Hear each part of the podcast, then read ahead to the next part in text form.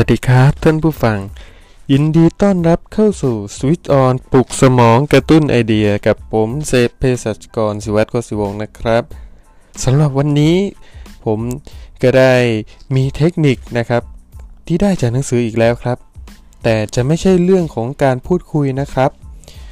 คือใน EP ก่อนหน้านี้เราได้แนะนำเทคนิคการพูดการคุยกันแล้วสำหรับใน EP นี้นะครับ เรามาลองดูวิธีการฟังบ้างครับอ่าเพราะว่าถ้าเกิดว่าเราสามารถฟังหรือว่าตอบรับให้อีกฝ่าย รู้สึกดีด้วย ก็จะทำให้การสนทนาลื่นไหลครับ วิธีฟังคู่สนทนาพูดจึงเป็นสิ่งที่สำคัญอย่างมาก คนเราจะดีใจหรือสบายใจเมื่อมีคนฟังคำพูดของตัวเอง ดังนั้นถ้าคุณฟังเรื่องที่อีกฝ่าย พูดแล้วตั้งคำถามเกี่ยวกับเรื่องดังกล่าว การสนทนาหลังจากนั้นจะต่อยอดไปได้อย่างกว้างขวางเลยครับ อย่ามัวแต่สนใจเรื่องที่ตัวเองพูดครับ หากคุณขัดเกลาวิธีการฟังด้วยทักษะการคุยเล่น หรือทักษะการสื่อสารของคุณก็จะเพิ่มสูงขึ้นครับ ผมบอกอยู่เสมอว่าเเราควรจะกำหนดปริมาณการพูดของตัวเองและ คู่สนทนาอยู่ในอัตราประมาณ 2-8 เพราะว่าการฟังมีความสำคัญมากกว่าการพูดสิครับ ในหัวข้อนี้ เดี๋ยวเราจะมาเรียนรู้เรื่องพื้นฐานการฟัง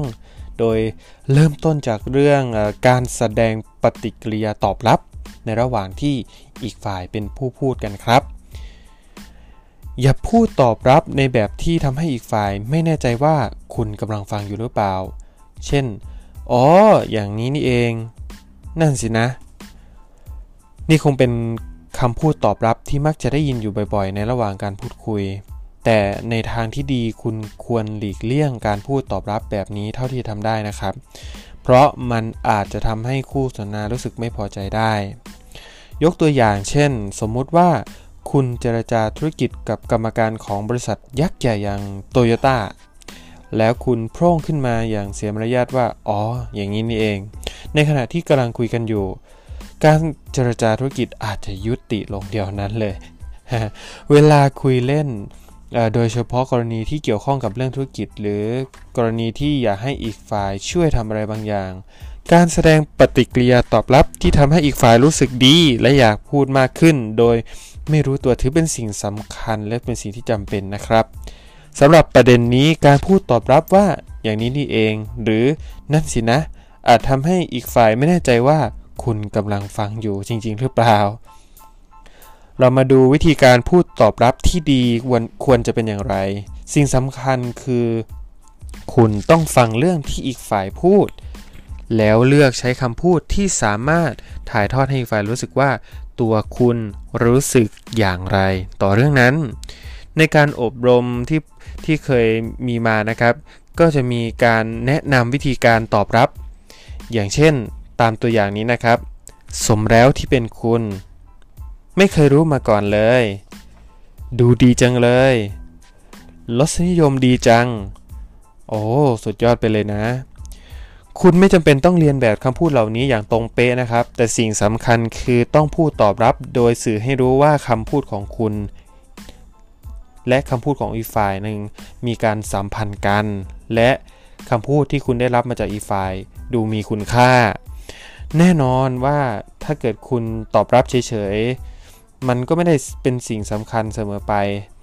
การตั้งใจฟังอีกฝ่าย แล้วใส่ความรู้สึกลงไปในคำพูดและท่าทางของตัวเอง ก็เป็นอีกสิ่งหนึ่งที่สำคัญ พูดง่ายๆก็คือ ให้ตั้งเป้าหมายไว้ที่ การทำให้อีกฝ่ายรู้สึกว่า คนคนนี้ ตั้งใจฟังที่เราพูดนะ ตัวอย่าง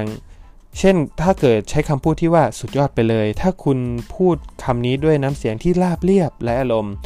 ก็จะฟังดูเป็นการประชดประชันแทนนะครับท่าทีที่บ่งบอกว่ากำลังฟังคำพูดของอีกฝ่าย และเข้าใจคำพูดเหล่านั้นอย่างลึกซึ้ง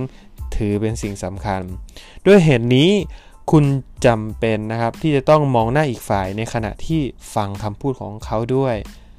ลองปรับปรุงตัวเองและเริ่มต้นจากเรื่องเล็กๆ เหล่านี้ดูนะครับ แค่พูดตอบรับอย่างเดียวก็สามารถทำให้อีกฝ่ายรู้สึกดีได้แล้วสำหรับ Switch On EP นี้ก็ขอจบลงเพียงเท่านี้ เจอกันใหม่กับเนื้อหาเคล็ดลับดีๆ จากหนังสือสำหรับวันนี้ลาไปก่อนนะครับ สวัสดีครับ